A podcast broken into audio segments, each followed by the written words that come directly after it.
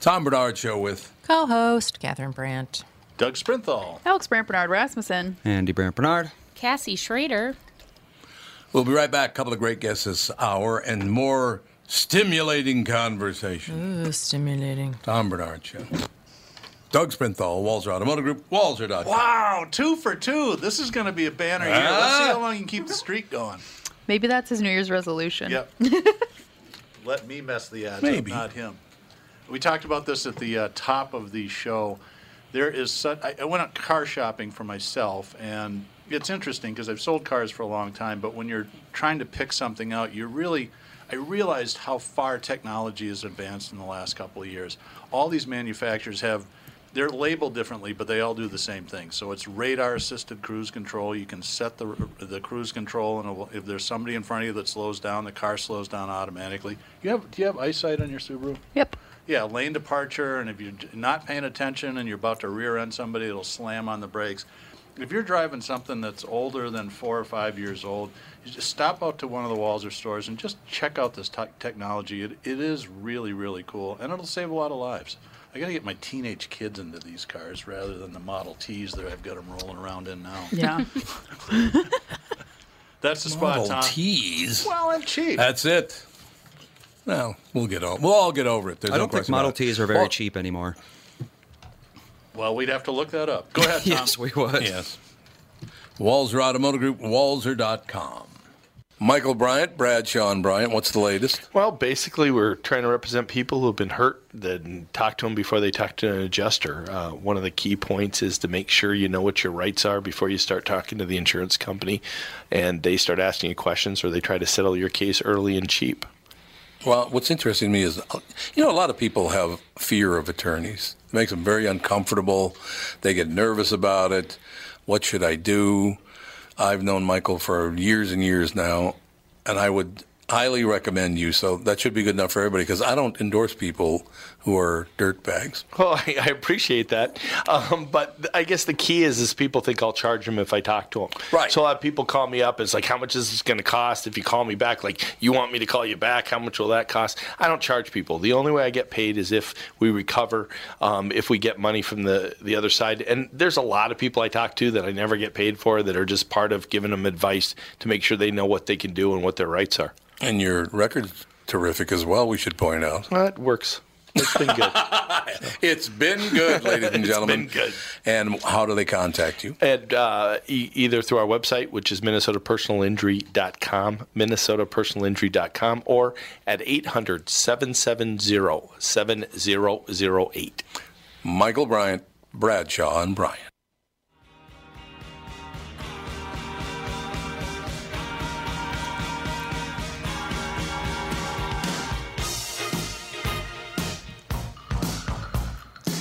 Let's dance.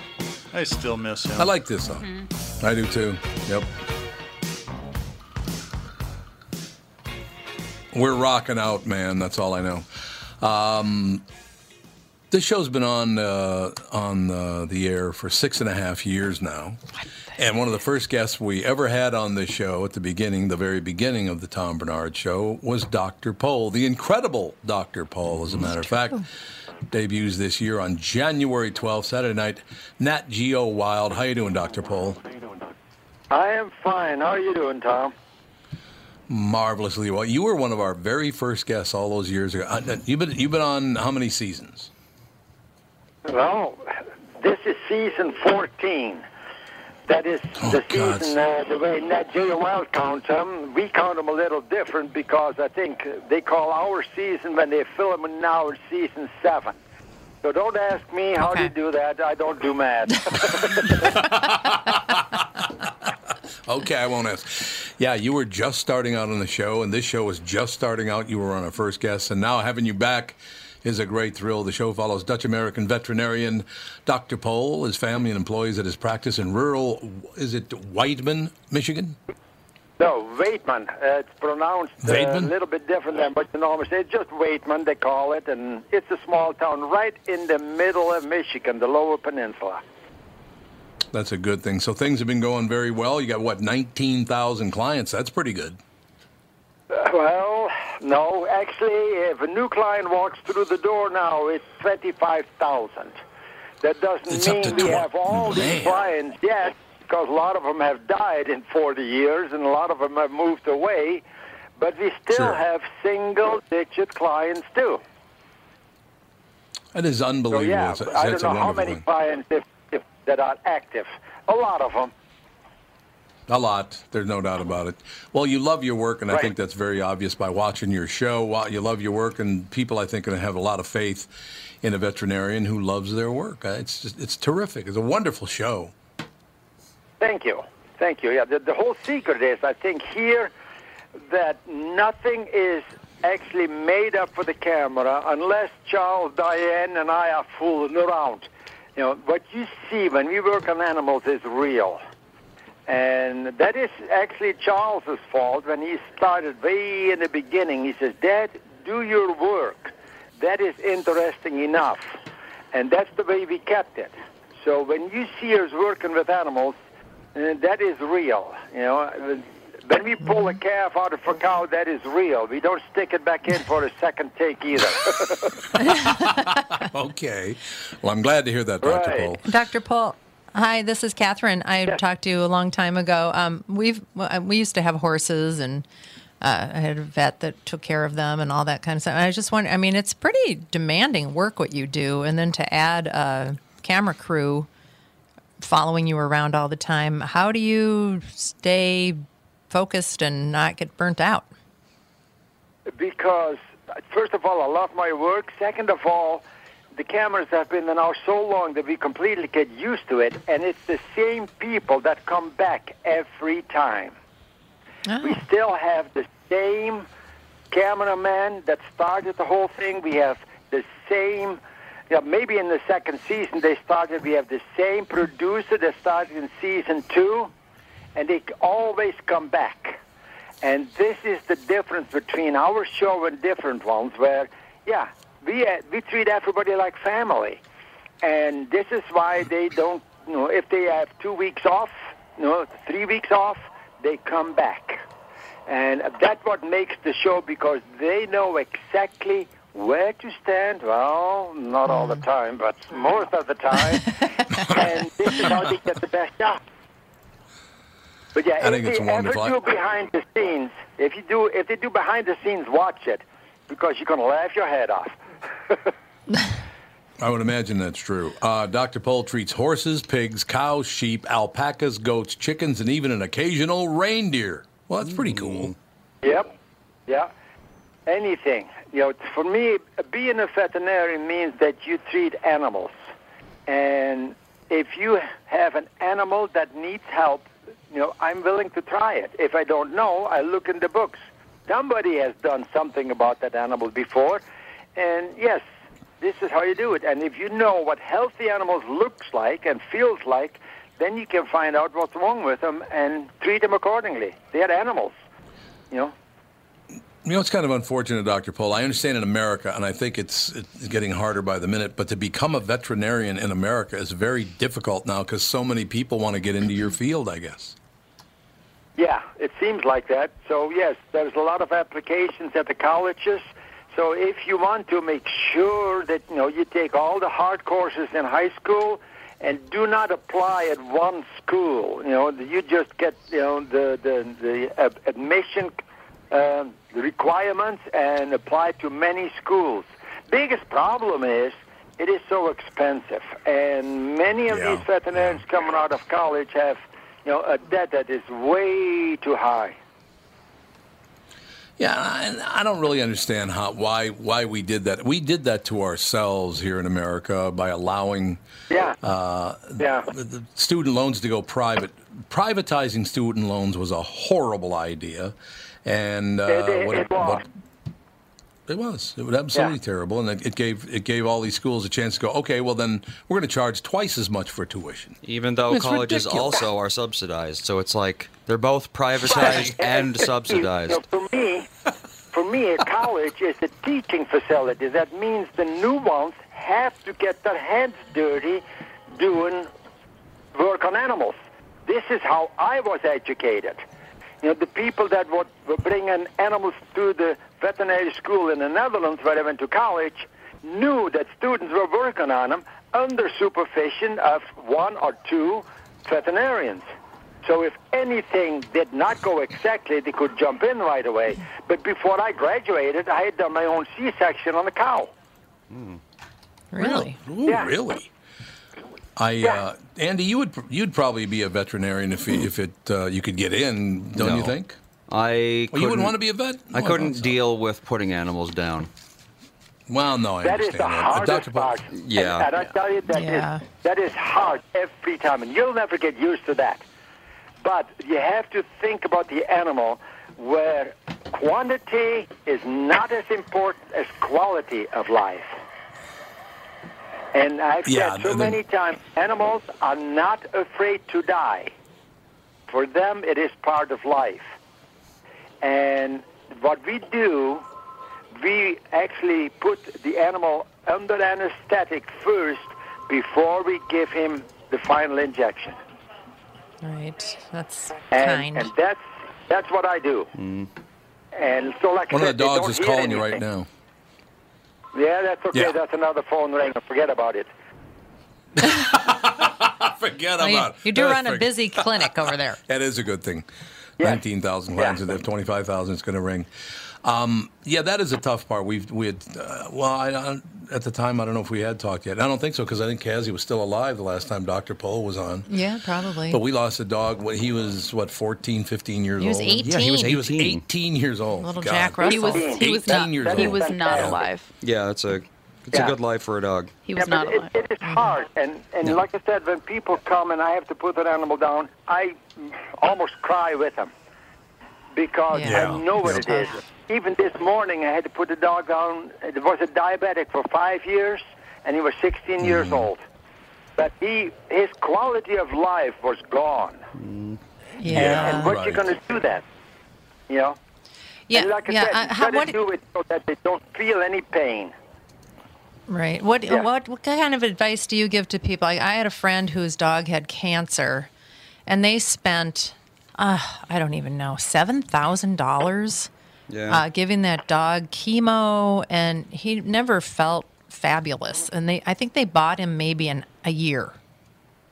I mean, yeah. do you See, and, and that, do you think that that's right? me- no, for me not. I my my son-in-law died of pancreatic cancer when he was 50, and he was two years on chemo. And honestly, I refuse to put animals on chemo because there again, it's the quality, not the quantity.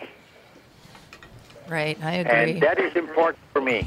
Well- and when you're on chemo, you don't feel good. no. Is, is- is part of it also because an animal can't inherently understand what chemotherapy is? And just Oh makes them yeah, they don't know why you're No, making them feel not. sick. They just feel bad. Mm-hmm. You know, I compare chemo with trying to shoot a mouse with a shotgun full of birdshot. The collateral damage is so big that Yeah. it's terrible. Yeah. Yeah, I could absolutely see that. It's it, well, that is. I, I could see that that would be the worst part of your job to to have to put. Uh, Yeah. Our dog, our 18 year old dog, uh, our son and our daughter and I went to, to have him put down, and I was petting him, and all of a sudden I realized as I was petting him, he was no longer alive. It was really shocking. He was Right. still looking at me, but he was dead. yeah, it happens yeah. fast. God, yeah, see, that's the thing. They don't close their eyes. That's that people Yeah. don't do that either. The eyelids are glued shut. You know, but that's neither near the. But like I said, do it painless, and I think that's Yep. important. But now the great part of your job, Dr. Pol, because I mean, obviously you're doing a great service to you know putting people at, uh, at ease any way you possibly can when they have to put a pet down. But also, you make people joyous. You bring you bring animals back to people that were severely damaged. You fix them, they get them back. That's got to be a great feeling. Yes, and and this is the enjoyment of my job too, where you know, yes, we make people happy by giving them back an animal, you know, and that's and I want to keep that affordable too. That's very important for me because I want kids to grow up with animals. Animals will teach Yep. kids but we cannot teach them. Empathy. You know, when when a kid crawls over the floor before he's a year old, his allergies are reduced by 40%. That's a, that's a medical fact. That doesn't come from me. So animals Really? are a big part of kids' lives, too. And when a kid becomes abusive to an animal, when he's that very young, two or three years old, then you can already start working with him. Hey, listen, this is not the way to treat him. Because you see that kids that are abusive to animals turn to humans later on, too. Oh, I, I believe that's true. Yeah, that matter of fact, they Yeah. say cat cats in particular. A lot of people who turn into serial killers, they begin by killing cats for some reason. Yeah. That's so weird. I think so. Yeah, I know. That's a I don't that's a understand very them very because, bizarre. you know, no. yeah, it is. So, Dr. Yeah, Pol, that's, another. I, uh, another thing. Yes. Okay, so when you went to school in Europe, when you came to America, did you have to get? How did you do that? Did I mean sometimes they make you go through the whole medical program again? No, not through the whole medical easier? because, yeah, Utrecht University was already accredited by the AVMA. So when I came here, I all I had to do was take the national board exams. oh, okay. I think it's wonderful. Dr. Pol, ladies and gentlemen, the new season of his hit Nat Geo Wild show, The Incredible Dr. Pol, debuts in just two days. Saturday on Nat Right. Geo Wild. Dr. Pol. Okay, don't wait. Don't wait seven more years to come back. Okay. It's a great show. Okay, that's fine. You just call me. I, we will call you, Dr. Pol. Thanks so much for your time. Love having you on, sir. Thank you, Tom and Kathy. Have a good afternoon. Have a good afternoon. Bye. Hey, Kathy, how you doing over there? Oh, he's so cute. What a great guy. Yeah. He's a great guy. He is a great, guy. you know, oh, and it's so funny because I remember distinctly talking to him, and because I was like, you know, I was very into horses. I I mean, I've worked with vets for a long time, and he was shy, and we had to like coax him into talking a little bit. Yeah, he now was, he's yeah. now he's Oh, just you know now he's been doing it for so Well, long yeah, that I think that 14 He's, yeah, well- he's much more relaxed. He said 14 seasons, said but those are like years. Dutch seasons or something like that. So Yeah, yeah. half and half. I think. Yeah. Nat Geo does their seasons differently. I oh, think. it's a Nat Well, Geo thing. right. Yeah, it's Nat Geo. Well, all those dance shows, those performance shows, they have two seasons in the same year, don't they? I know, Two but they seasons take a month. breaks and then they call it a different season. I don't even seasons know. a month. I don't know. Uh, he's been Yeah, yeah, what do I it's 2011 to present. So yeah, time. seven years. So yeah, he started Mm-hmm. just before this show started. So He did. Yep, we had him on. Yeah. Mm-hmm. I always like the guy. He's a very, very nice guy. He actually cares about what he's doing. He loves to make people happy. Uh, takes away their pain by by you know euthanizing their their Mm-hmm. pets without any pain whatsoever. So he's just a hell of a good guy. That's all I know. He's a really, really, good man. animals. Dr. Jan Pol. We'll be right back in just a couple of minutes. Tom Barnard Show. A program that benefits the homeowner and not the realtor? Do you want a guaranteed offer on your home? Hey, it's Tom with my realtor, Chris Lindahl, who has some exciting news to share. Hey, Tom, we are super excited to announce our guaranteed offer program. Here's how it works if you qualify, we will guarantee you an offer on your house within 48 hours, which means you could be closing in three weeks. No staging, no cleaning, no decluttering, and of course, no open houses. This is your hassle free way to sell your home. If you qualify for the program, you will get a competitive offer in 48 hours, period. Sounds like a stress free way to sell your home. It is, Tom. Some homeowners want the convenience to be able to sell their home quickly without going through the stress of showings, open houses, and so many more headaches, especially if they found their dream home and need to sell fast. You do need to qualify for this program, but that's quick and convenient as well. To see if you qualify for the guaranteed offer program from Chris Lindahl Real Estate, go to chrislindahl.com right now or call 763 401 sold. Once again, that's chrislindahl.com, Chris with a K. If you're tired of feeling frustrated because your clothes don't fit like they used to, then Nutrimost is for you. Thanks to the Sheehy brothers and staff at Nutrimost in Plymouth, I am down 92.5 pounds. The Nutrimost program is amazing. I lost over 40 pounds during each of my first two 40 day rounds. You can have great success just like me because Nutrimost is customized for each individual person, and the staff at Nutrimost will be there for you every step of the way. Start your weight loss journey today and let Nutrimost help change your life. Give yourself this wonderful gift or give this program as a present. Nutrimost guarantees that you lose 20 pounds or more. Nutrimost helped me change my life, and they can help you too. Call 763-333-7337. That's 763-333-7337.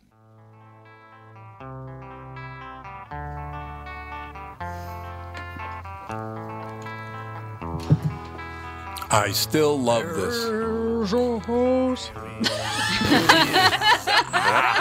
How was that? In New Orleans.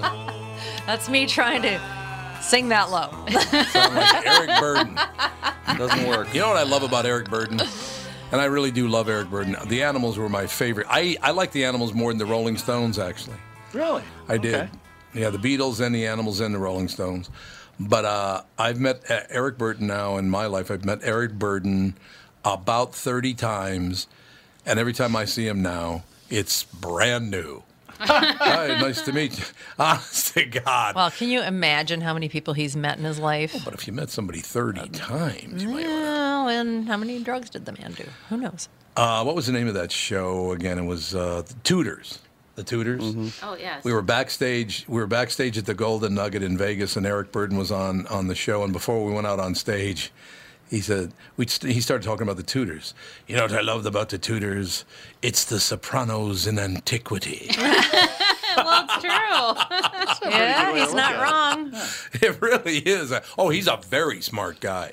Eric Burdon's a really smart guy. I think he's got a couple of you know buttons off the vest right now, if you know what I'm saying. I think but he's about three foot six.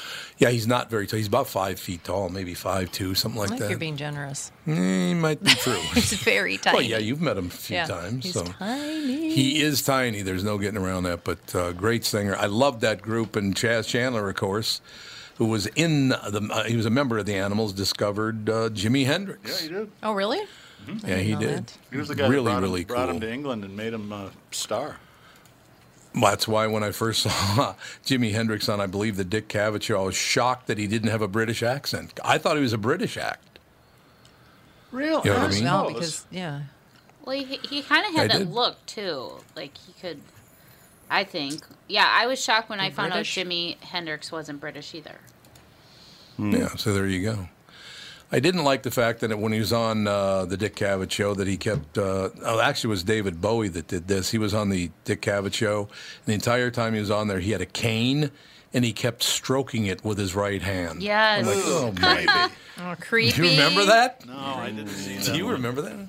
Dick Oh, Cavett my was God, it was great. like- he was really a great Oh, interview. phenomenal. Uh, the greatest thing ever on the Dick Cavett show, and ladies and gentlemen, he was just a he was a, uh, a talk show host back in the day. Very very smart guy, really good guy, but one of the greatest of all time. He's talking to Muhammad Ali after the Ken Norton fight where he broke his jaw. Remember? Mm-hmm.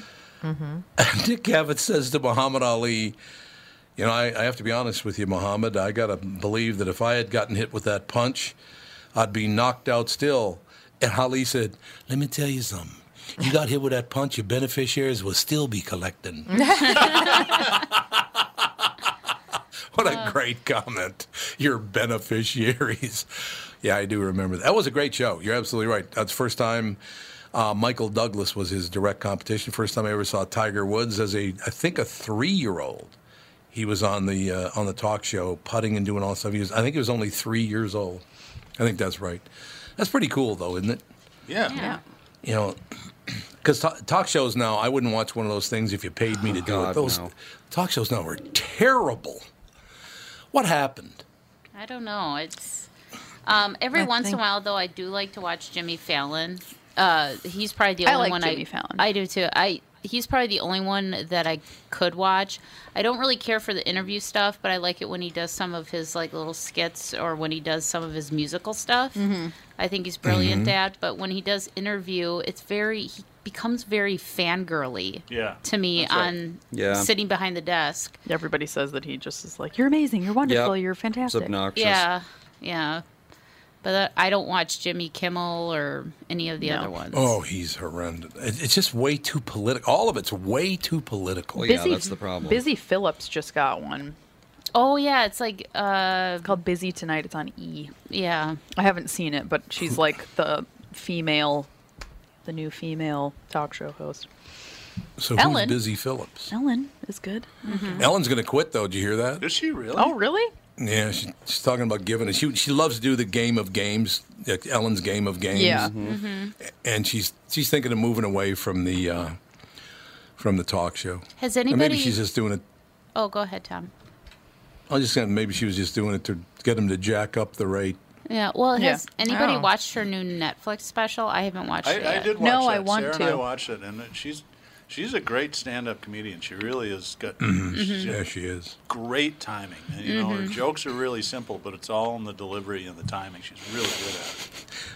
Catherine and I were watching one time, and it might have been the Tonight Show or whatever, but she was uh, uh, portraying a woman who goes to a public toilet. I Oh, remember God. she goes, That was- "Alrighty then," and she shakes her butt around and around and around like peeing all over the lid. Well, it's true. It's like, how do they even manage Alrighty it? then. Well, I- I actually think that a lot. I mean, when you flush a public toilet, especially like in an airport, I, mean, they have like a powerful p- Yeah, they do. flush, Yeah, and they and do, water yeah. does just come shooting up out of that thing. So I don't think it's always people just doing odd things with their pee. oh, that's a nice, that's a nice look at it. Odd things with. Well, that would be very weird. You know what? We should get a cable show. Odd shows, the odd odd things to do with your pee. There probably is one already. Yeah. Probably, Yeah. a Jap- Well. it's probably a Japanese Just game a- show. Yep. Yeah. Or a YouTube channel. Yep. I got to run this by you guys because uh, I'm realizing as time goes by, and I it's so it feels uncomfortable to me because it's how I grew up. But we are watching fewer and fewer programs on what used to be broadcast television. Mm-hmm. I think there are five of them right now that I that I picked out that I watch. they're all cop shows. All five are cop shows. So what does that tell you? But it's like the rookie, it's FBI, it's Blue Bloods, it's you know those kind of shows. But I just uh, we watch more Netflix and Hulu and you know going down the list of Amazon Prime, Prime Video, all the rest of it. We watch many more shows on there because they're just better shows. Yeah. They are better shows. So I don't know. I got to go. What is it called? School Days. Bryan Callen, my my pal, just got a new series. Oh, uh, did he? Yeah, it's called School Days. It's based on about the same time the Goldbergs is, I think, and it, I don't know if it ties in with the Goldbergs or not, but he he's on the show, so I got to watch that. It was on last night. and I didn't Oh. get a chance to see it. Yeah, that's Lainey, the character in Goldberg. She ha- got a spin off. Yeah. It's like, I can't remember how many years later, but she comes back as a teacher to the same school. 1990. They're talking 19, somewhere in the 1990s. they Yeah. said. That's What's all the, they say. What's about the it, name but- of the actor that plays Ray Donovan? I'm having a. Oh, Brain- oh gosh. Um, He's a jerk, too. Yeah, he's not a pleasant man. What the hell is his name? Leave, Oh, let, God, I Yeah. could. Liev Schreiber? Yeah, that's Liev- right. Liev he hosted Schreiber, yeah. Saturday night. I've been watching SNL again, and it's been pretty good. But he hosted last Mm-hmm. Saturdays. He was terrible. yeah. Yeah. he has no He's a personality. jerk. Can't read. He's not funny. It was just like, oh, hmm. you could take a high school drama kid and put him in there, and he would have been better. It's like, oh, Why do they do that? It makes no sense to me. They put somebody in there that's not qualified to do that hmm. job. I don't I get don't that. know. Most people they care about who they are, not what they do. Yes. I asked this question this morning on the morning show, and I want to ask you guys too, and all the listeners to this show, of course. What is it with Stephen King having to repeat everything he does about five times because he just doesn't think you're going to be able to get it? I, I just that's always been his writing God, style, annoying. just what he does. Yeah. Seriously, we we watched Yeah. episode seven of uh, Castle uh, Castle, Rock. We finally got into that. Yeah, we got in, in the first six oh, you episodes. I really liked, that episode. yes, we I did told watch you to watch Did you, that a while ago. Did you watch Yeah. the whole thing? No, I haven't watched the whole thing. I've, you know, just I don't have time. episode seven, it's one of those deals where he's dead, he's alive, he's dead. No, he's back alive again. No, he's not. He's dead. Well, you It's were like, oh falling my asleep God. during the thing, so I think you were missing the fact that it Oh. was it was actually about her memory loss. That Yeah, she was right. fading in and out of reality. Right. Oh, the mom. Yeah. And yeah. No, yeah, Su- Sissy I haven't- Spacek. I haven't who's seen that one. terrific, by the way. I haven't seen that one yet. Yeah, she, It is. A, it, they did it for way too long. That was did, the yeah. problem with the episode. Is they just did it for way too long. Oh. Yeah, we got it. Okay, we got it. She's coming apart at the seams. Okay, let's move on. Good show. I, I've liked it till now, but that that one last night was boring as hell because he just kept repeating things, which I don't know. I was hoping I had Alzheimer's, so I didn't have to remember that they already did Don't that. How ever many- hope yeah, that. don't Don't say be that such a ever. baby. Um, how many wood. episodes are there? Ten. Ten. Okay. there are ten episodes. I think I yeah. meant like so, I five. know. or Dad, six. Dad was like, You missed your line. Dad you was were like, supposed "I'm to out." say you don't remember. Yeah, I don't remember what. Dad was like, I'm not watching the rest of them. This is just, ho- it was horrible. It was horrible. Oh my Typical. God, there's- Stephen King. There's three more. You can do it.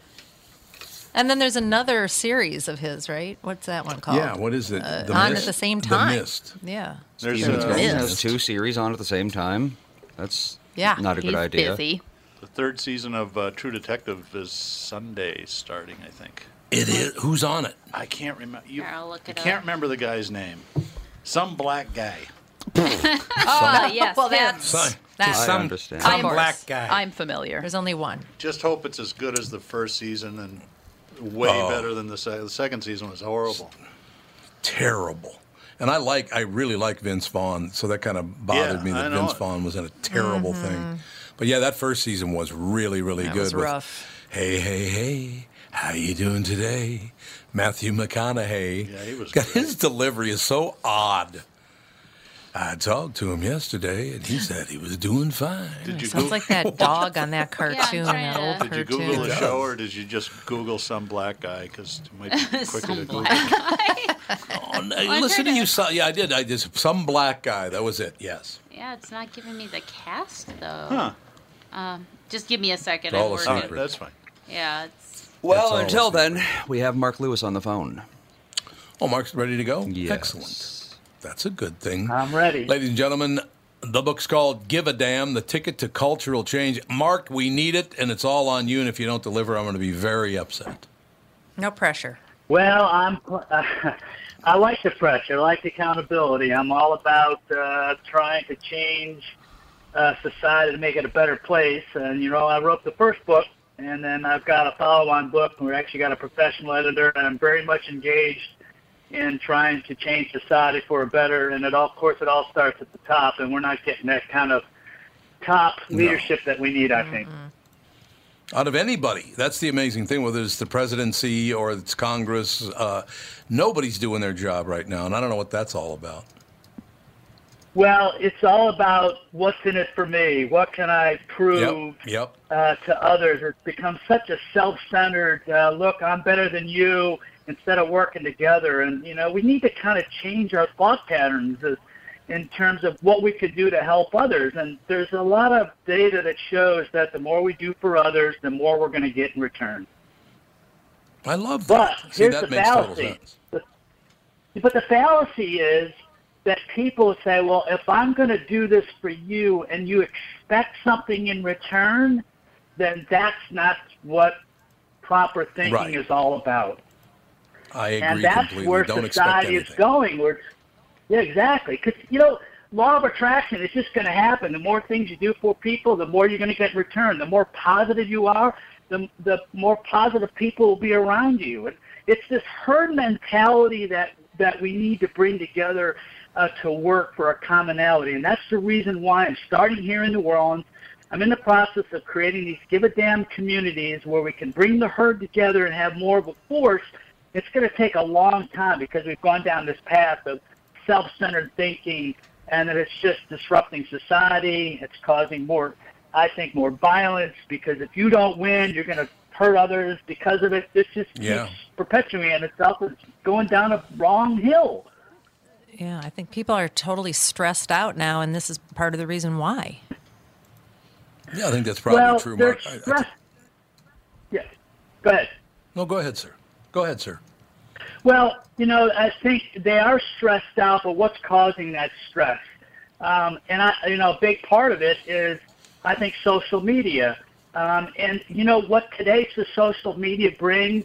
It's giving the influence to prioritize our self-expression over the welfare of others.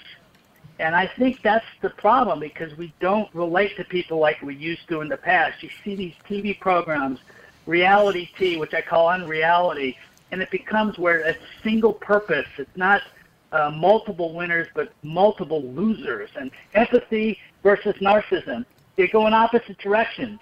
And so we're becoming more a narcissistic society, and how do we get to be more empathetic towards others? Now think, when the disasters happens, what happens?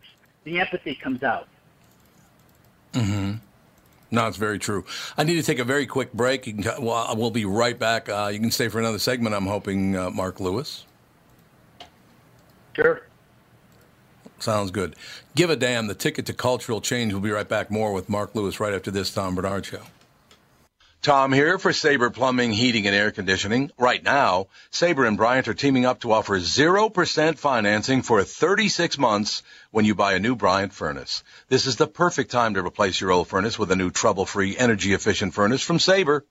And when you buy Bryant equipment, you're getting one of the most trusted names in the industry.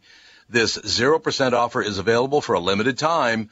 Call Sabre Plumbing, Heating, and Air Conditioning to find out more, and please tell them that Tom sent you. Sabre and Bryant, whatever it takes.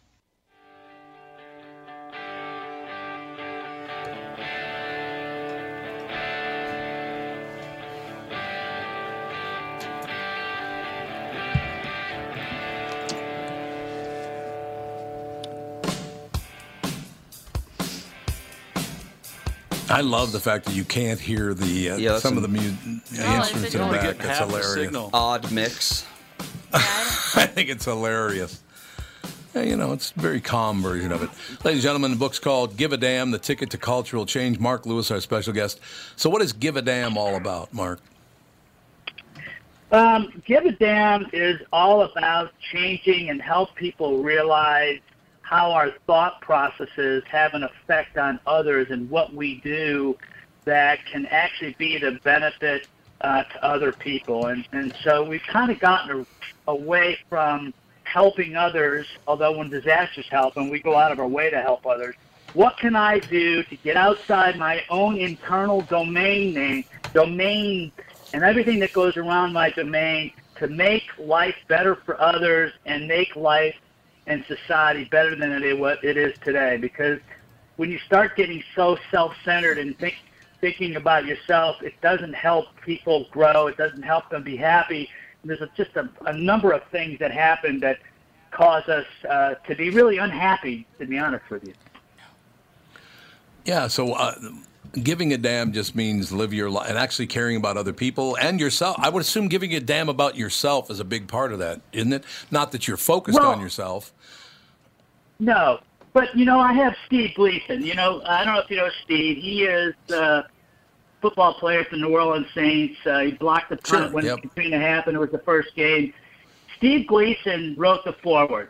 And what he does and what he says that he has this internal struggle. Now he is the consummate individual. He is totally uh, incapacitated, but his mind is still working. He said that the best way to help yourself is to first serve and help others. And that's what he learned from his parents. It's an inward focus on family, not yourself, but to help by helping others, you basically help yourself. And everybody has this internal struggle because they can't get it. But you know, he's got ALS. He can't get around anywhere. But he says he doesn't mm-hmm. use that as a crutch to go forward. He uses it as his purpose in life to find meaning that a lot of few people really don't find what their purpose in life is. His purpose is to find a cure for ALS, and I'm happy to support him. And when we sell this book and the things that I do to sell the book, I give 20% of whatever happens in the sale of the book to his ALS Foundation because he is the consummate individual with all the struggles he has. He's out there helping others. Yeah, that is a wonderful thing. That's what it's. And does it take for some people, and maybe most people, something like that uh, to to be just shocked into reality? For a lot of people to realize, you know, this is about serving others, not myself. Do some people just come by it naturally, or does it take kind of a shock in your life to understand that? Well, I think with some it comes naturally because we've been learned that habit through how we were brought up, and parents provided those values. And in some cases, you have to be shocked. Just like if someone has a heart attack, they haven't been taking care of themselves, now they've been shocked, and well, I better start taking care of myself, or I might ha- this may happen again. The process of trying to change a thought pattern is very, very difficult because we've been ingrained these habits in our psyche that it's very difficult to do. So what I do is I have these give a damn bracelets that continually to remind myself that hey, I got to continue to do this. Now I've gotten much better at it, but it's a process. So I think there's four areas that people can guide their philosophy. One can be religion. One can be a significant other, like your mom. Is your mom? Is, uh, if you knew your mom was always watching and everything you do, would you act different? Or maybe a mentor, or even the herd mentality, joining a movement, getting everybody together, and that's kind of the goal I'm trying to do, so people can continue to hear and learn this philosophy about serving others um, because at the end of the day, you're going to be so much happier, so much better at what you're doing. Yeah, see, I, I think it's a great look at life right there. It's kind of what I always hoped when I was a kid. And I, I don't know what age it was, but I'm sure it was, I, I don't know, I'm after 13, 14 years old, something like that. I started looking at politicians and going, yeah, these people are elected and they help everybody out. They do this. And about a year later, I looked and went, none of these people help anybody out unless somebody does something for them first. Uh, I, I, learned that at a very young age. Right. Yep, it is. Yep. Yeah. And, and, and I, you know, I address, uh, you know, there's several areas that I address in, in the book about what's caused this. And I think politicians, you know, when they make decisions, are they making decisions for the interest, best interest of the people they serve, or is it based on me getting reelected, or how much money I can get so I can get reelected? And there's influencers there that cause them to make decisions that maybe they wouldn't make if those influence like there, especially with a special interest group. So there's so much distraction. There's so much toxin reinforcements out there uh, that cause us to make decisions that we wouldn't normally make if we knew that God was always watching, or my mom was watching, or a mentor was watching. What decisions would we mm-hmm. make differently? That's hard to change. It's, it's a very difficult thing to change. But I'm going to give it I a yeoman's like try doing it. well, I like that. I like it a lot, as a matter of fact. I, um, yeah, I mean, when you break it down, what we're talking about here, ladies and gentlemen, is when you look at what this whole brouhaha right now going on over the border wall, or we're not going to do the border wall. Yes, we are. No, we're not. Yes, we are. That whole argument is about votes because Democrats assume if all those people come over, they're going to vote Democrat, which they will, and Republicans are going to assume they're going to vote Democrat as well. That's why they don't want them coming across.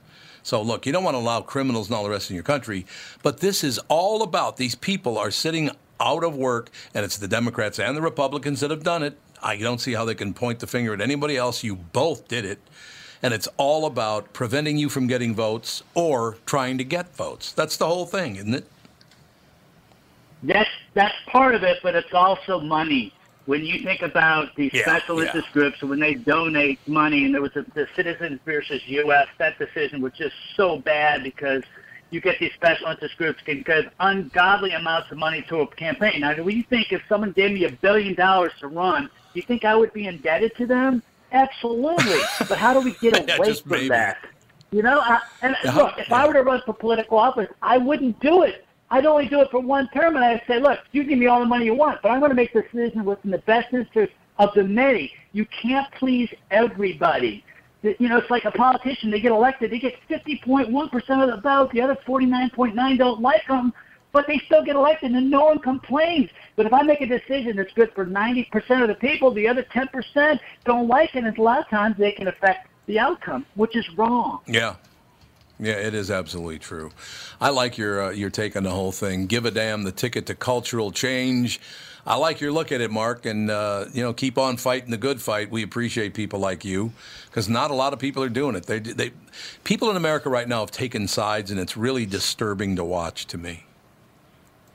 Yeah, how do we get engaged? How do we create these uh, these communities where we all can do what's in the best of everybody, knowing that I can't please everybody, but at least I can make society better. Look, everybody needs to buy this book for um, the Give a Damn to, to Ticket to Cultural Change. A, it's going to make you happier. I firmly, firmly believe it. You're going to make other people happier because of what you do, and therefore their life's going to get better. Those are the two primary reasons to buy the book because your mindset will change and you become happier. I got, and I firmly believe it. And there's studies that show that, you know, when you give you're going to be happier. People like when you're more religious. There's a study out there that says the more religious you are, and I'm not proposing people are religion, but you live Mm-hmm. longer when you're religious. When you're when you're more religious. If there's a study that says Ohio State, four years, you increase your life by an average of four years, and they did a study on it. That's something that people grab onto that can help society in general in being what I call a good or better person. Yeah, I think it's true. Mark, keep fighting. Uh, we'd love to have you back on to talk more about this. Thank you for your time today, sir. I would love to tell you how I'm progressing. You know, I need to get somebody that can help me, a, a high level person that can help me get to that next level. And I'm working with very influential people that can hopefully can help um, reinforce this uh, philosophy that I'm trying to take across the country. I think it's a great idea. Thank you, sir. Have a good day. Thank you, sir. Thank you. Appreciate it. Mark Lewis, ladies and gentlemen, book's called "Give a Damn: The Ticket to Cultural Change." Yeah, I, I doesn't it upset you that, that this is all about me, me, me, me, me, and let's not even worry about the taxpayers. This is all about what I need and what I want. Isn't that sad? Yes. Yes. A lot of energy in that. Sorry, room I'm over there. trying. Yeah. Julie You freaking out over a. You don't don't Lot of- expect people to answer rhetorical questions. It doesn't go Why well. don't you just follow my lead there, Buster? just tell you that. What's wrong there, with just Jude? Follow the lead. Uh, he's there's a paperclip on the floor, and he's decided that it's an enemy of the state, and he has to get it. Perfect. Shrewd. the enemy of the state, Yeah. as you know. Uh, I just received something from Joe in Louisville, which uh, and th- this kind of stuff is makes my job so much. I don't know, makes me feel so much better about my job and, and what it kind of does for some people. I just got this, as a matter of fact. This is from Craig Bellinger on the uh, KQRS Morning Show Facebook page, the fan page. My mom was a longtime listener. She loved the KQ Morning Show. She passed away this morning. If Tom could give her a shout out, I'd appreciate it. Uh, tomorrow morning, today on this show, tomorrow morning on the KQ Morning Show, Craig, it's either Bellinger or Belanger. I've always seen it pronounced Belanger. But uh, yeah, if we Terrible. could find out, uh, and Joe, maybe you could you, you could shoot Craig a quick uh, message on the the morning show Facebook page, what his mom's name is, and I would love to do that. But thank you so much to Mrs. Belanger. Uh, we'll find out. But his mom passed away this morning, and the first thing he thought of was a shout out from uh, the KQ Morning Show and this show, and I really, it's very, very touching. Isn't that stuff wonderful? Well, Yes. in a way. What do you mean in a what? What do you mean in a way? Well, I mean, it's terrible that his mother passed, but It is. it's nice that. Well, it's just very sweet, Yeah, the whole thing. I know. Joe from Louisville texts me back, I'm on it. So yeah, we'll get it up and we'll get it running. It's it's uh, I don't know. I just that that part of it it really makes me happy about my job that people actually it's a it's a part of their day and, and, and it's a big part of their day and it makes me happy. Uh, quite an uh, quite an honor. That's all I have to say. So Yes. Sorry to hear your, your mother passed away, Craig, because that's not the most pleasant day of our lives. I can promise you that. Good God, it's the worst when your mother dies. Yeah, Dad, who gives a rat's ass? But Well, mother, Not true. You realize you just shot Not yourself in the foot. Yeah. Yeah. I Yeah. know I did, but Yeah. I did it before my kids did it for me. So you know, We wouldn't. We No, wouldn't say uh, that. So.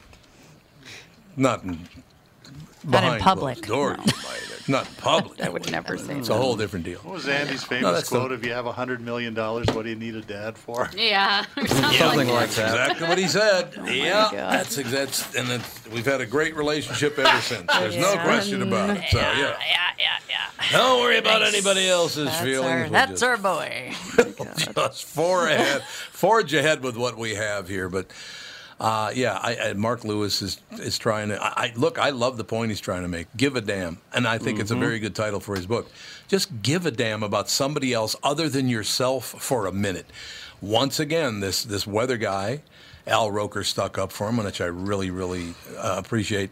The guy may have misspoke. If there's a 5% chance he misspoke, why do you want to ruin his Yeah, life? really. Exactly. Yeah, so I'm guessing. Why? I, I heard. I heard the story, and I'm guessing the guy's been on TV for years and years. Uh, 20 years, Yeah, I think. probably. Yeah. One slip up, and they broom him for that. That's complete. It's BS. ridiculous. Well, yeah. Remember when Pawlenty said the F Yeah, word instead of We're gonna drop. Yep. Drop yeah, the puck. yeah. Exactly. I That- mean, I think yeah. that actually helped his career a little bit. it might have, yeah. That's a very good point. It might it might have helped his career. But I. I mean, it just it does happen. It happens all the Sure. time.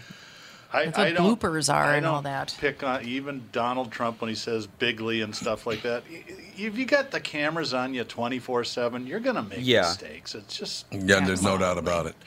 Well, do you know anybody that's that's never said anything that's extremely offensive? Because I don't. I never have in Every my person I- life. You no, fool. never, mm. never. I'm sure. Well, I've never heard you say anything. You or Andy, either one. Your mom, plenty of times. Andy says offensive stuff all the time. Yes, I do. Well, I try to get never him off know the if. I'm joking or not. So does mom. Mom That's says his- offensive stuff all the time. I do not. Okay. Catherine. What do I do? What do I say? sure. Don't say it. Why don't you all just give a damn? That's Don't what I have to repeat say. Just all anything. give a damn. Ever that I say. I suppose that's true. That all works out in the end. But in any case, uh, yeah, good guest today. Dr. Pol is one. I, I love Dr. Pol. Just a No, great he's guy. So sweet. a great guy. and Mark Lewis has the right idea, and he has uh, some decency in his heart, and just give a damn. And we need to we need to serve all the people, not just the people who voted for you. Or even half. Just half isn't enough. That's going to do it. Talk to you tomorrow, Tom Barnard Show.